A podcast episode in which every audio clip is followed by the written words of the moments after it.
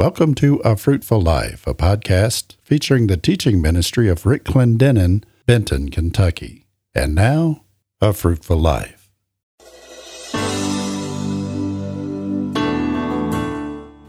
Hello, and welcome to A Fruitful Life with Rick Clendenen.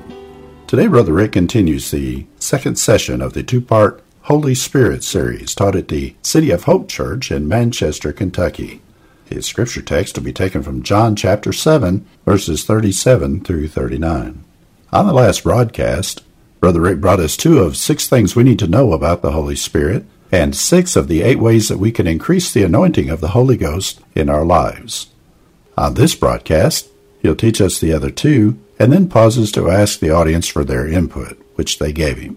Then he goes on to teach us about the importance of our words, and then takes us to Hebrews chapter 7, where he tells us about two of seven words that will teach us to work in cooperation with the Holy Spirit.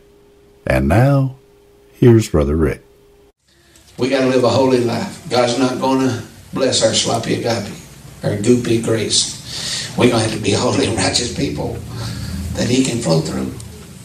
I'm not going to use you if your vessel's full of everything in the world. I'm not going to drink out of a coffee cup with a cockroach. I'm going to pick me another cup. So will he. It's not perfection he's looking for, it's purity. Remember that. Very, very key. It's purity. The pure in heart will see the intervention of God. Matthew 5. I want his intervening in my life, don't you? Is heaven anybody? Well, next one. Live for the glory of God again. I'm talking about increasing. Do your living for the glory of God. May everything you do be for the glory of God. If you wash the toilets in this church, do it to the glory of God. If you mow the yard, do it to the glory of God. If you hold a crusade, do it to the glory of God. If you teach on a Saturday morning on the Holy Ghost, do it to the glory of God. Whatever you do in work and deed, do it to the glory of God. Everything you do. And last, keep a right attitude at all times. Why? Because your attitude's like a thermostat. It determines your environment. You gotta have the right attitude. It didn't say everything would go hunky-dory for you. It says you gotta keep the right attitude. Joseph gets lied on, put in jail, but the Bible said he had an excellent spirit. God was with him. I've had people lie on me you know, I, have had all kind of stuff, and sometimes you have to really work to keep right attitude. Here's what I've learned: if I pray for people, I can't hate them. I've got a long list. This morning, I can tell you, I don't have an enemy in the world. That's God's honest truth. I don't have an enemy.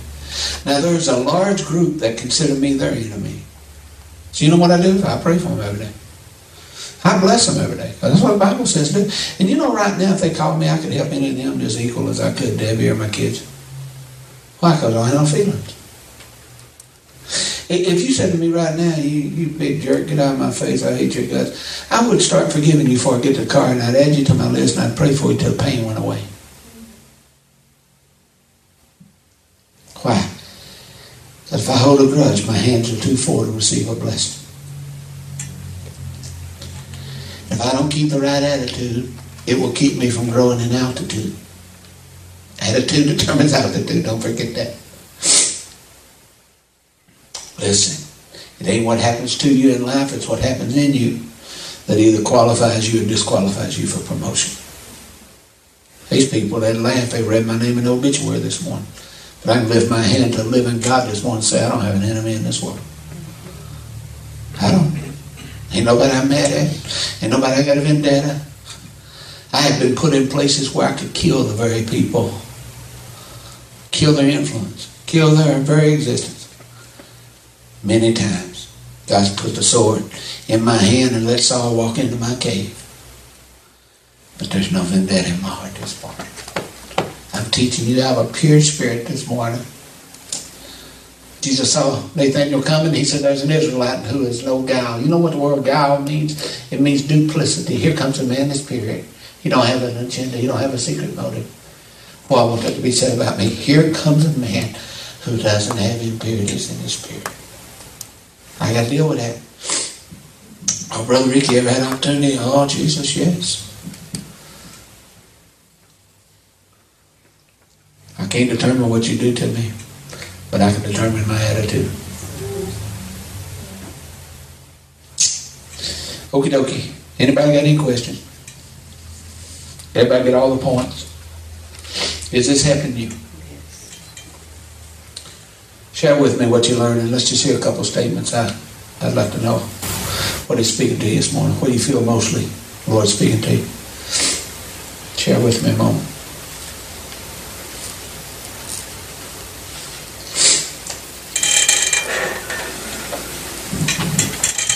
You know, I, um, I was raised in the church, and I was raised to, to love Jesus. That's, that, that's the way I was raised, you know, I mean, you know, from a very young age. Um, but, well, because of an illness that's happened recently and how God totally brought me, uh, um, I mean, I shouldn't have lived. And not only should I not have lived, but now I have a hundred percent hearing in an ear that the eardrum blew. I mean, it, it ruptured. And I think what all of this has done for me is I always knew I loved the Lord. I don't think I knew how much He loved me. Yeah, that's true. I know now.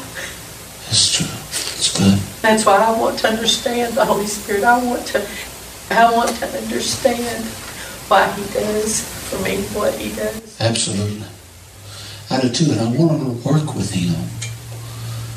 I want to work with him. He's the senior partner. I'm working with him. If I don't know the Holy Spirit, then I'm not going to know how to work with him. You know, me and Deb, I thank God for her. She's laying down right now, and I'm going to tell you why. I, I was still working on it. This was so in my spirit. Listen, I'm teaching you in two hours what it took me three and a half months to teach. so I know I'm dumping a dump truck load on you. And I told her what I was going to teach, and she said, You're one ambitious boy. You know, you're going to try to get that covered in two hours. I said, I will. But she was up to 3 o'clock this morning trying to get together what I was dumping on her as I tried to put three months in two hours. 3 o'clock this morning. I pulled up the table and dumped a big load on her, you know. I went to sleep. She was up at 3 o'clock this morning.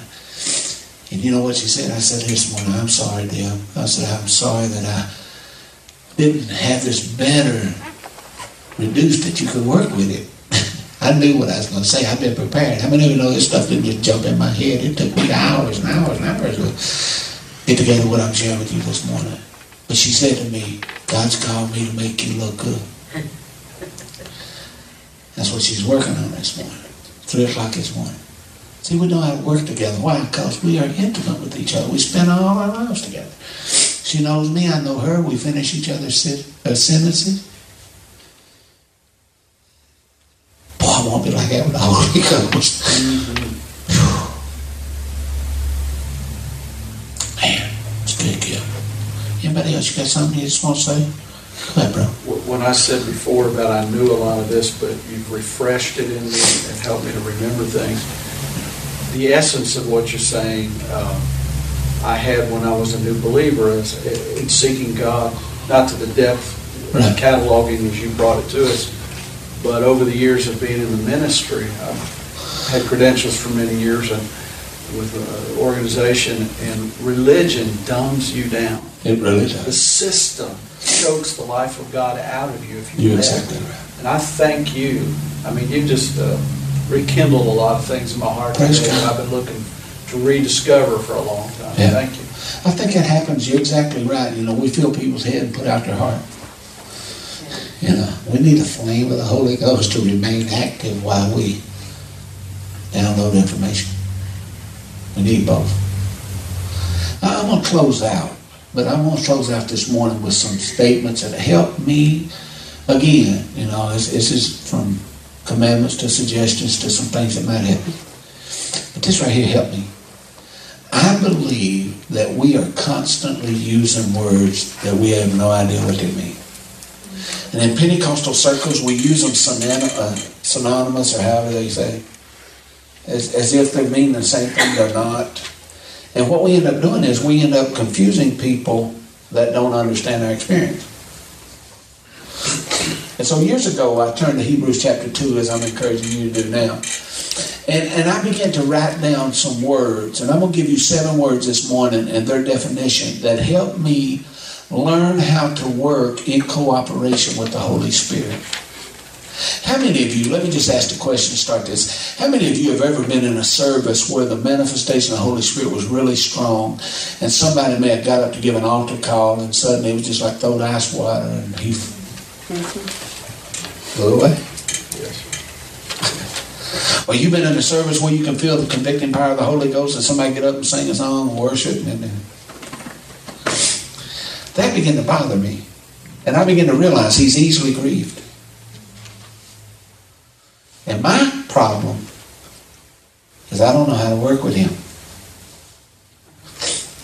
So I did this study. This gonna really help you. okay, so look at your neighbor and say, listen up here.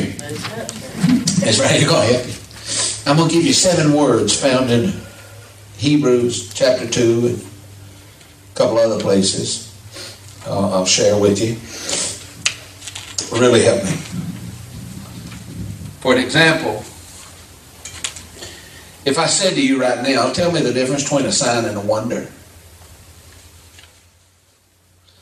Between a miracle and a manifestation. Between a demonstration and an administration. Or a gift. Could you define to me, if I was seeking the Holy Ghost, all those words are connected to the Holy Spirit. If I asked you those questions, could you say, this is a sign, this is a wonder, this is a miracle, this is demonstration, this is administration, this is a manifestation? And define for me what these things mean. If you can't, I'm going to help you. First of all, the word sign. The word signs. In the Greek, the word is semeion. S E M E I O N. Simeon. You know what a sign means? I'm going to give you some simple definitions here so we can use them and apply them. It's an attention getter for the purpose of direction. You know, this morning I passed a sign said Manchester next to it.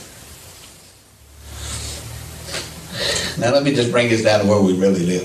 If I'm fascinated by the sign, I'd be still standing over on the highway looking at the sign. Things like Christians do that. They come across the sign, they're like, oh Lord, it's a sign. There's a sign. A sign is to get your attention and point you in a direction. If you stay fascinated by the sign, they got padded wagons and places to put you. How many understand it ain't the sign that we ought to be seeking? It's the Lord. Help you? Now, what's a wonder? Glad you asked. In the Greek, it's the word teras. It's T E R A S. These are also things I want in the, my Bible. It's a miracle fixed in your memory. A wonder strictly makes you wonder.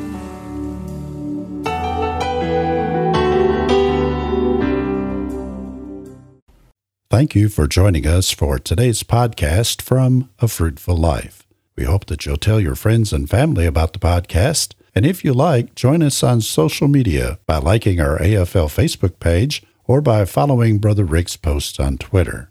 You can also find us on the web at afruitfullife.org. A Fruitful Life is the radio and media ministry of Rick and Debbie Clendenen, Benton, Kentucky. You may find out more about Brother Rick's life and legacy by visiting our website. Once again, that's afruitfullife.org. Thanks for listening.